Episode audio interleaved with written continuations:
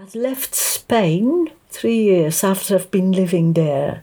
And I came to London to find out whether I wanted to be part of the FWBO, whether I wanted to ask for ordination, whether this is what I wanted to do with my life. I arrived in London 1990 with a rucksack and a small bag and I thought Samata would still be there. She was the only person I knew in London, but she just moved to Cambridge. So the only other person I knew in London was Vimoksha Lehi. She wasn't ordained then.